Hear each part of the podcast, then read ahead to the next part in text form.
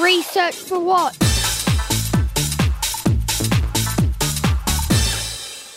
Hello, and welcome to Research for What, the podcast that discusses scientific research, its purpose, and impact.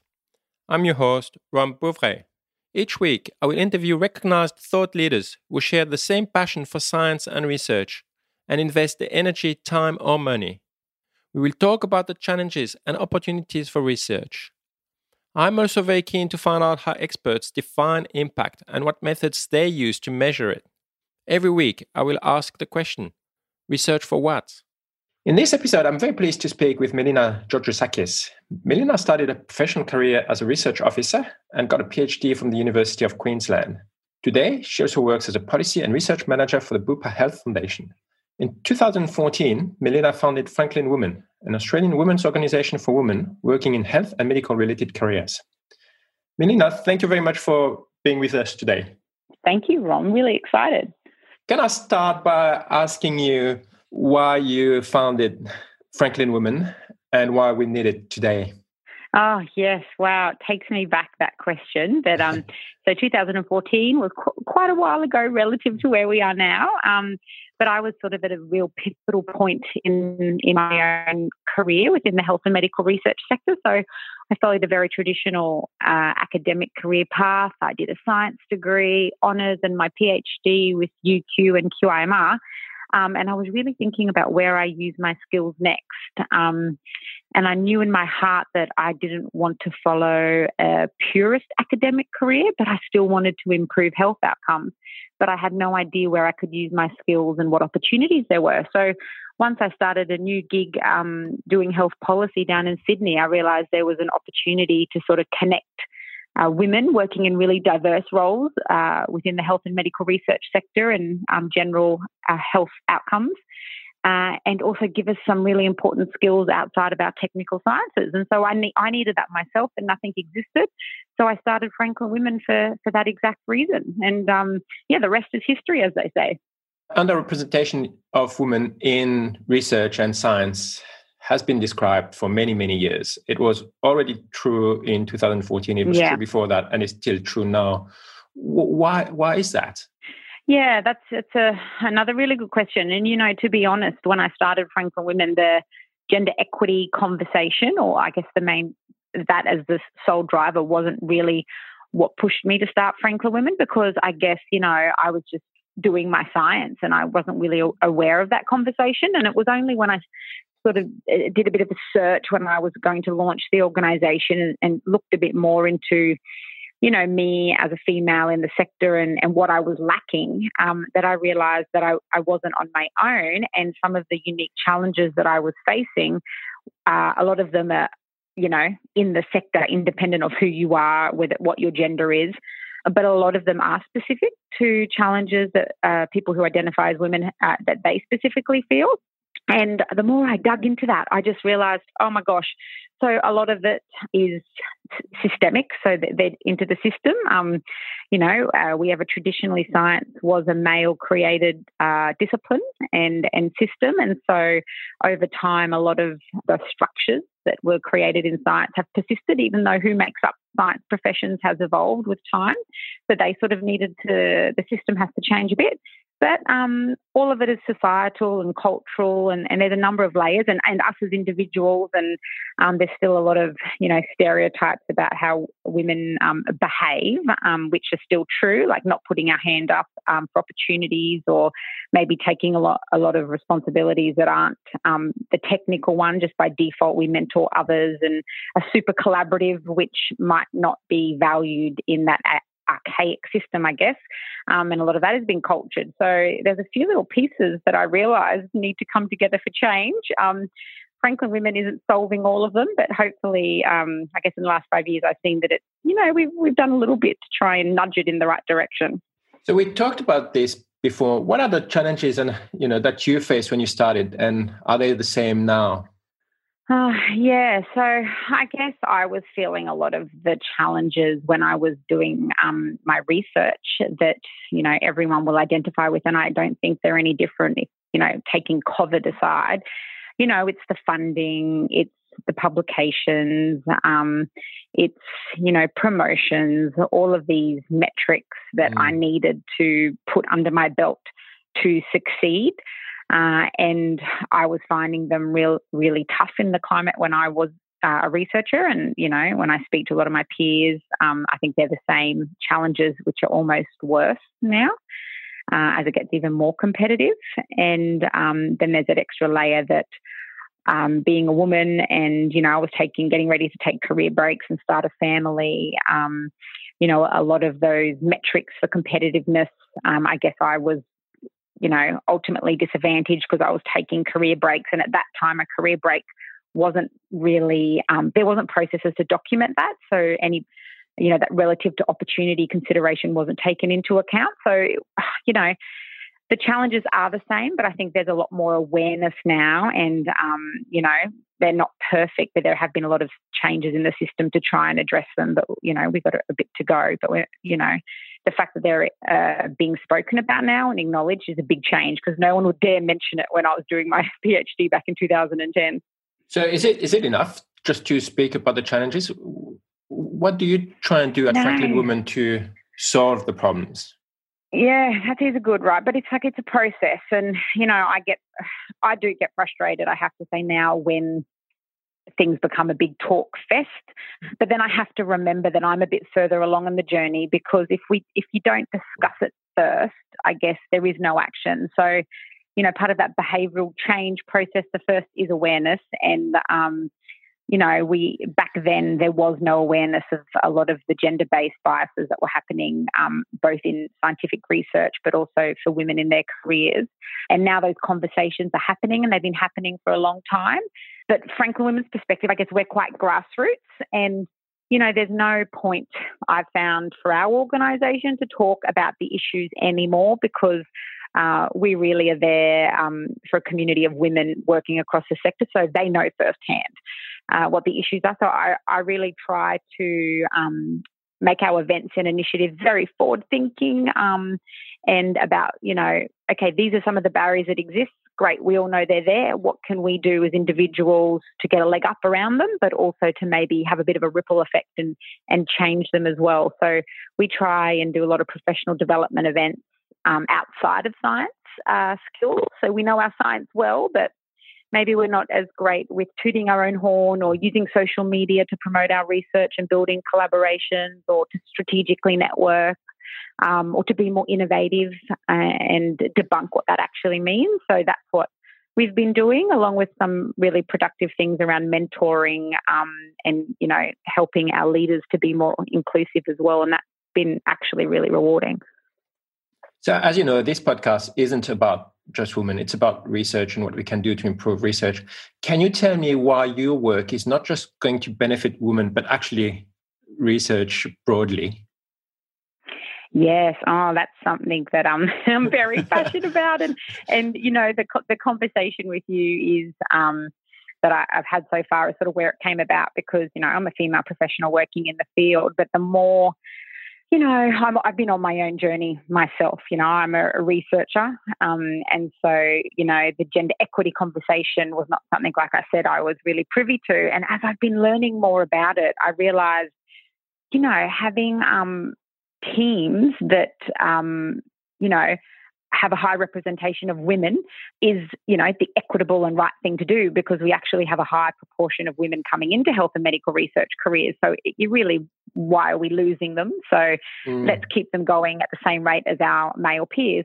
But actually, it's better for our science because and it not just comes from gender equity, but having diverse people around the table is just producing better outcomes. And there's a, a, lot of evidence emerging for that in other sectors. And now there's a real focus on evaluating gender equity uh, initiatives within uh, our sector because, you know, in the last few years, they've been really ramped up to actually think, okay, how successful are they achieving this idea of diversity, but also not just around gender, but other minority groups. And when you have those different experiences around the table and making decisions about science to improve health outcomes, you're actually having decisions that are reflective of the community as a whole. Because anyone who can walk outside knows that the Australian population isn't um, just this traditional older um, white male, which uh, what you know the leadership within science really had been for a long time. So how can it not be good for science in our community? So you talked about initiatives. Do you yeah. do we now know which? I see a lot of initiatives out there at a local level, at a national level, international level. Um, do we now know better what works and what doesn't work? Not just to improve gender equity, but diversity. Yeah. Oh, yeah. That's another really good question, and I think we're mo- uh, there's also an evolution happening now. Um, so you know, this is like I said, those who have been having these conversations for a long time probably feel like they've been having them for a long time around, you know, we need to improve diversity, we need to have an inclusive sector, and there's gains for that. But really, there's probably only been in the last four or five years that we're really getting a lot of traction in our sector, and that's because there's been grassroots initiatives like Franklin Women um, and a lot of other organisations and individuals who have popped up and really just started doing things because they knew it was needed because no one else was doing it. And I really applaud them because I'm one of them. But we started seeing this top down um, attention to it from peak bodies like NHMRC, the Academy of Science, and um, the Australian government putting funding towards initiatives like the um, Athena Swan or the Science and Gender Equity Initiative. So now that they are happening, the conversation is now being moved you know, away from let's do something and let's start having action to people taking action. And now we've we've been um, moving the conversation to okay, so now there's action. What is working, and let's start evaluating these um, so that we actually can get some empirical data to say where should we be diverting our our funds, our resources, and our attention. Are there things that we can scale up and, and roll out for the biggest impact? Do you think these are initiatives people are more likely to follow, knowing that they have been evaluated and they will achieve some outcome? Look, I, I think where um, our sector in particular, being uh, you know, academic scientists, we love mm. data and evaluations mm. are part of um, a part of what we do. We want evidence to inform what we do. So I think if we start to have some evidence that we can communicate to people and say, you know what, um, the investment in this gets these sorts of returns for the individuals, but also the organizations and the community, which is that conversation that you were saying is, well, what does it mean for research and its outcomes? And if you can start having those conversations on those three layers um, and building that evidence base, I think how could people, um, particularly those who may be a little bit hesitant that, that um, the investment in, I guess, gender equity or broader diversity is a waste of time. Um, you know, when we have some empirical data, I think people have to start paying attention, and we've seen that happen in other sectors. You know, if you think about the business sector, um, commercial. It's not just doing good to feel good. And when when they've now shown that there's actually a business case for this diversity and it brings in more money, well, then everyone they're they're happy to adopt it. So I think we need to have that conversation here as well. Mm. So that's to convince the top. What I see is also quite a strong demand now coming from our staff and students, and who are asking organizations what they do about diversity, gender equity. So there is a strong demand now from people to, yeah. to do the right thing. Yeah, and I think you're right, and that also because I'm quite compassionate about. You know, if we want to start having this conversation about evaluation, then somebody needs to support they need to if, if it's if it's considered important then someone needs to actually think it's important enough to fund it. And so now if um, individuals or organizations or, uh, or even bigger like sectors are getting funds to deliver initiatives and i think funders also um, need to value funding and evaluation of that because you know a lot of people are doing great stuff because they believe in it and they're filling a gap. Um, and and that's that grassroots there's a need. So people are asking for it. And you know for a lot of things that maybe there isn't evaluation data but people actually get something out of it then i feel like they're probably not going to say no because it's filling a gap and it's meeting a personal need. So we do need that data to start coming but mm. i don't think it, it in the interim needs to shut down everything that doesn't have evidence for it straight away because sometimes impact is beyond a, a systematic review. It can be quite personal so that's interesting. Also, funding or funding agencies evaluate individuals. Right? So, mm-hmm. how do we evaluate? Do we evaluate the system or the impact on the system that initiatives like Franklin Women have? Yeah, that's, that's a good question. And so the um, the Australian Women in STEM ambassador, Lisa Harvey Smith, um, mm-hmm. has uh, started doing uh, actual research, um, leading some research around gender equity initiatives, and they've launched a framework which is really great because it's taking the burden off a lot of these maybe under, you know, gender equity typically is an under resourced um, activity that many organ, um, well, individuals pursue and also organizations in science. You know, mm. they're struggling to fund their science and this is now something extra, um, mm. which is good for them and they know it's right to do, but it's something else they've got a resource. And so the fact that um, someone at this level has produced a framework that now uh, a lot of organisations, whether they are grassroots, government, or um, or within an institute, can actually adopt and apply it to um, the activities that they're doing, so that can actually easily start to to measure the impact at all levels. And Franklin Women has just uh, recently, uh, we have a uh, very um, grateful for a collaboration with the George Institute for Global Health and one of our team members, Dr. Amy Vassallo, is um, leading an evaluation, formal evaluation of our mentoring program and, and using a logic framework, an actual evaluation method to, to describe the impact that it's having on the participants, but also to predict what impact it's having on the sector. And um, so far, we've got some early data and it's quite exciting. But yeah, individual and, uh, on its own is important, but then what do we hypothesize that ripple effect will be on changing the culture of our sector? Then that's the next layer that um, is sort of long term, so you need to follow that. What approach do you have? Are you are you a bad cop or a good cop? I'm a good cop. That's my, my I'm a I'm that's my MOU. Um, I we need we need both. I have to say, and uh, I don't think there is one approach or one initiative that's going to solve this issue. And I um, I feel really empowered and inspired when I see the bad cops.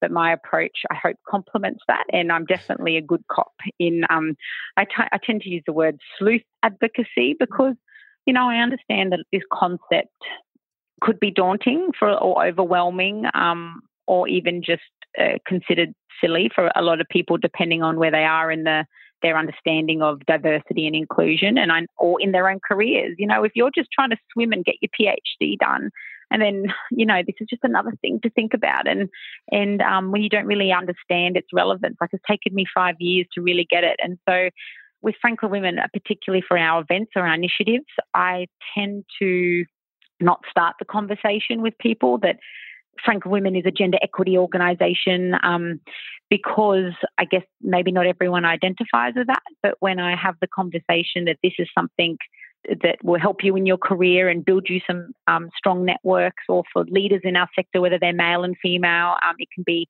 to teach them valuable skills on mentoring and leadership. Then they come in with that, but they leave with, uh, I guess, a new understanding that maybe they wouldn't have had if I had started that conversation otherwise. So that's our approach, and it's worked well. And I think it complements a lot of the others that are going on there. Often in the conversations, I find being a man, I find males are absent.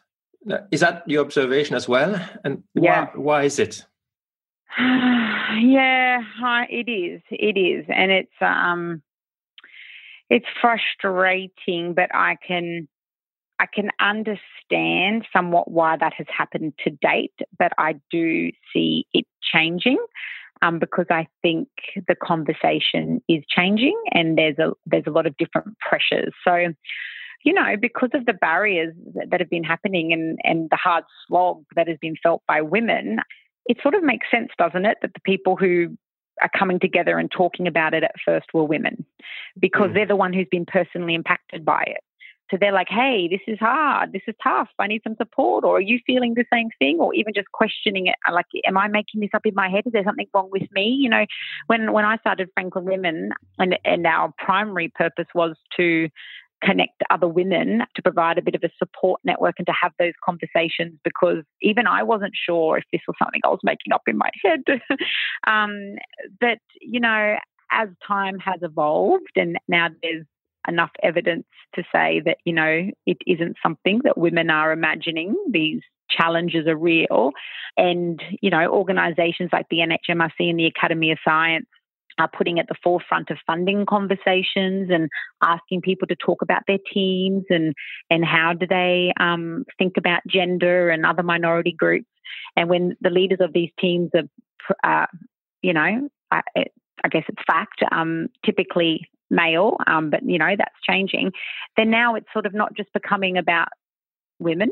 It actually impacts everyone working in, in the sector. And um, I guess now more men are being pulled on into the conversation. Probably not enough, like you're saying. And I guess maybe we've got to get a little bit better at changing the narrative because it's it shouldn't be us versus them. It it needs to be everyone working in the sector and how do we make it a sector where everyone feels valued and that they want to and they are able to contribute the best that they can, but also together, how do we going to produce the best science? And it needs to be both men and women at all career levels. Um, to say, okay, to have the best science, we need the best people and we need different perspectives. And the metric for best people isn't just publications. And the different perspectives are going to come if I don't have everybody on the team that looks and sounds and speaks and experiences life like me. Um, and so you're right, that isn't just a conversation for women now, that's a conversation for everyone. And I get hum, I find it humbling the more times I go to a meeting and particularly with Franklin Women now, so many organisations have got behind us, and the CEOs are sitting around at some of our leaders' lunches and and having a conversation, sort of saying oh, how they're changing their behaviour and how they're taking action. And you know, I I like to see that evolution's happening. It sounds to me like you need to have quite a few narratives up your sleeves. What's the hardest to try and convince indiv- individuals or organizations? It depends uh, because it's the individuals within the organization. I mm. think you know you you can have a productive conversation with an organization if they have the right people listening or if you're if you're speaking to the the people uh, right if that makes sense mm. uh, i'm been really fortunate that there's you know there's uh, about 10 organizations at least within sydney who have uh, backed frank women and become our academic partners because they've seen value in what we do but also they see value in listening to what we're learning, being grassroots. You know, people can have, you know, we hear a lot different things when we have an event. Um, it's a trusted space. Um, people feel connected. They can have, they can say things that they probably don't feel as comfortable saying within their organisations. And so we have a great relationship with our academic partners because each of their directors or executive leaders um, at the top believe in what we're doing and get it. And I think, you know, I've learned from our experience that's because we've had really great conversations with people within their teams who have fed it up. And so, whether it's HR managers, whether it's postdoc, whether it's um, heads of the SAGE teams, uh, they start feeding up the conversation to their leaders. And I, have had feedback that it's because uh, often a number of our events have made them feel more confident or that they've got allies or feel supported. Um, and then they can have those conversations up as well. So, you know, to have to get organizations on board, I think it's it's really because of the individual. And in your personal career, knowing the challenges you faced now, yeah, what would you say to you know yourself, your twenty year old self? What so you know what I'm asking you is what would you say to a young scientist, a yeah. young researcher? Is it is it worth it? Do we have their back now? You know what I'd say? Have your own back. Because I wanted everybody else to have my back. I wanted everyone else to say to me that, you know, leaving the lab was the right thing to do or that you know it wasn't because you're a failure or you know there are opportunities for you i was looking for everyone else to validate that for me even though i knew it inside so i wish if i just had my own back and my own had the confidence to say this is what i know and this is what I want to do and this is how I can make a difference. And it might not be what the person's next to me doing, but it's the right thing for me. If I had the confidence to believe in myself, I probably would have taken a jump a lot sooner. That, that's interesting. And I, I don't want to um, do two cents philosophy here, but do you think that's a difference between males and females? Males are more confident and have their own back more than females? Yeah, and I, and I, I do actually because um, you know, there's a, there's a really good example that often gets thrown around, and I identify with it myself. But you know, you talk about job descriptions. Mm. Um, you know, quite often there's a number of papers that talk about uh, when they've got the, te- the 12 um, requirements to do this job. And uh, typically a male will read the job advert and say, Oh, I've got six of these, but I can do it. Um, whereas I know myself, if I mm. didn't have all 12, there is no way that I would apply for that job because I didn't meet all the criteria. Um, so it was having, you know, the confidence to back yourself. And it's really funny because some early data from our mentoring evaluation, we, um, our, uh, our partners at the George Institute did some qualitative interviews with some of the mentors and mentees. And the theme, the recurrent theme that kept coming out is that over the course of the program, working with Serendis, who are the leadership consultants who um, deliver the content, um, it was confidence. Every single one that we interviewed said, I had the confidence to use my voice, to put my hand up, to give it a go. And the mentor said, I saw this change in confidence. I tried to support them to have more confidence. And, you know, that was not something that we specifically asked or looked for in the evaluation. Um, that came out through our, through our interviews. And um, yeah, it was quite stark. And I was really surprised that that confidence uh, outcome was unsurprising, but surprising at the same time. That's a good point. Do you have any advice for young researchers, young scientists to find that confidence? How can they find the right mentor or the right, right organization for them? Yeah, it's really interesting because um, you're in a privileged position, and I acknowledge that if you are able to look for a, a person or an organization and choose them, right? Everyone's so lucky at the moment to have a job and to have funding. And we get into this narrative that well, we are so lucky and it is so competitive that if we have a job, then we just accept the good and the bad. And I completely understand that because, um, you know, personally, I've got a mortgage and everything else that you need to, to take care of. But, you know, over time, if, you, if I've really started to think about that values piece and does the individual that I work with or the organization that I work with align with me and my values and my aspirations and what I want to do. And if it doesn't, you know, it's not always easy to walk out the door and find the one that does. Um, but you know, start having conversations to people to see how you how you can change it or how you can um, i guess work with others to change how they influence you and and so finding a mentor is really um, i've had a few over the course of my career uh, i didn't even know what a mentor was when i had finished my phd um, but when i joined the National Centre for Immunisation Research out at Westmead. That was the first time that I sought out a mentor. And it was the scariest thing I've ever done. I think I wrote the email maybe 20 times before I pressed send. And um, I'd never met the person before. And you know what? Um, they didn't reply back at first. And of course, I had that narrative that, oh, well, um, you know, I'll just ignore it. It's because I'm not good enough and they don't even know who I am. But someone said, I'll just do one follow up email. And they replied and said, oh, thank you. I was so busy. I was meant to reply back. And mm and they mentored me for quite a, a long time. Um, and they really changed my perspective on things and also gave me the confidence to talk out if I wasn't happy. Um, and it was actually a game changer for my career. I'm going to wear a naive hat here. The way you put it is quite easy. Um, yes. You know, it's um, equity, diversity. It's good for everyone. So why today is 2020? Why are we still not there? We had got to think about it as well. That we are dealing with how many years of entrenched mm. behavior and culture and thinking, not just within science, but within society. So mm. I think anyone who knows um, what what changing big concepts on wicked problems and changing attitudes to them, I would love to say it would happen overnight, but we, it's it's ingrained in all of us in in many ways. I still um, you know, say the wrong things and, and note my own bias um, a lot of the times. And it's only because of my awareness that now that I can check it and say, actually, you know, where that thinking come from? How am I cultured to think like this? So, you know, changing culture is not something that happens overnight. Um, and I wouldn't expect it to. Um, but I, like you said, I'm a good cop and I'm, I, I am less doom and gloom about it because I see the momentum that's happened. And I know, at least within my own you know, six degrees of separation, I see that change. I know that's not with everyone, and there's pockets where there's been no change. But there are so many people, male and female, who are now having the good fight that I can't, and that's across all sectors, that I can't not see it changing, but we need to ramp it up.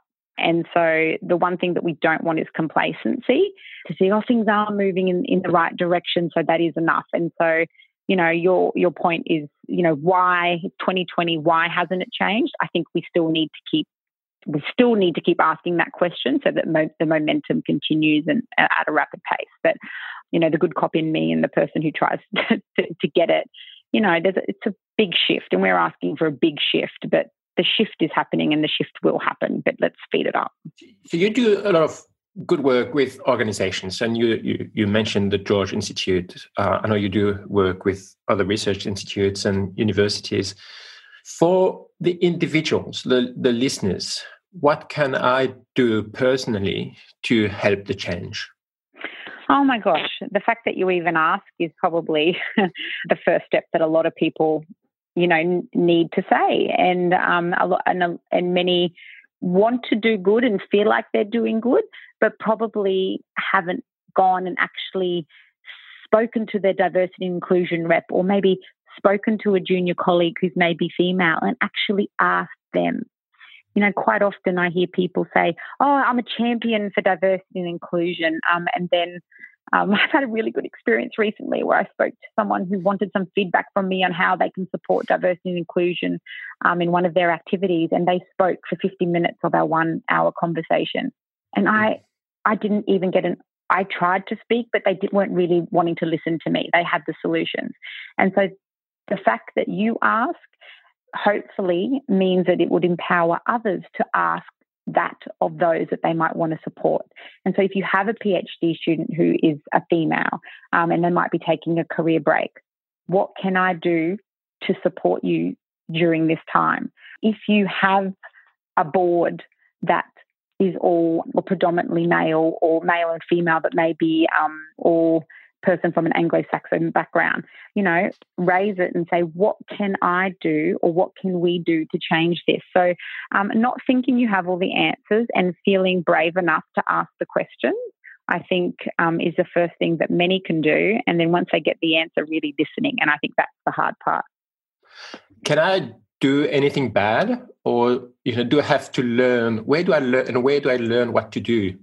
you know, and you know that's a that's a real challenge because um, the there's so many conversations um, and it's the practical doing that I think what makes a difference. And that's what, what Franklin Women has tried to fill a void. And a number of organizations are doing that now themselves. So speaking to your organization to see if they offer any training courses. So a wonderful, um, I know the Centenary Institute, who's a Franklin Women academic partner, just as part of their general recruitment um, process is all staff undergo un- unconscious bias training that's something that they've developed themselves because um, that's right for their organization. And that just gives somebody the aha moment that unconscious bias is a thing and some real practical tips on what maybe you could do about how you hire people or maybe how you select people um, to present at a conference or to join your team um, or to collaborate with you.